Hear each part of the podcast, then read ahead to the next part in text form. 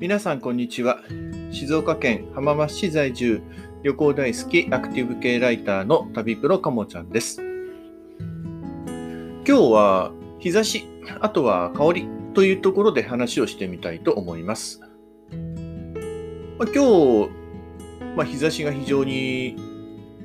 ありまして暖かい朝になっているんですけどもやっぱりこういう日とかはもう積極的に布団とかあと、まあ、毛布とかそういったものを干すようにしています。やはり日差しに当てておくことによって、まあ、だいぶ、まあ、湿気とかも取れますし、あと日差しの力で、なんていうのかな、すごくほっとするような感じに布団が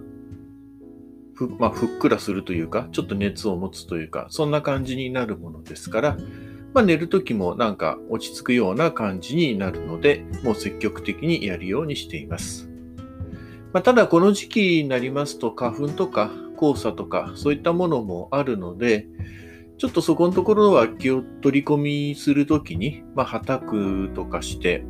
まあ、そういったものを落とす必要もあるんですけども、でも、やっぱりこれやっておかないでいると、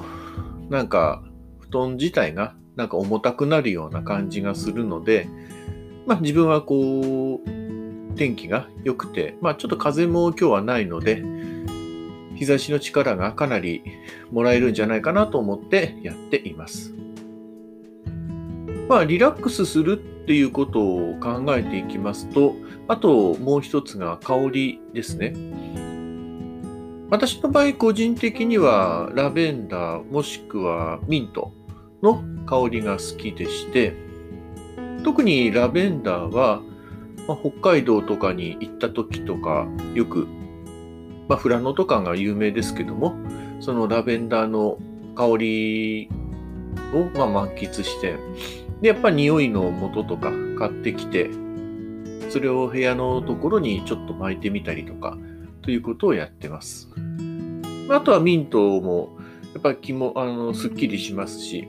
特に今この花粉、まあ正直今も話、あの、花粉症の状態で話をしているんですけども、やはりそういうところでも部屋の中にシュッと一吹きすることによって、だいぶ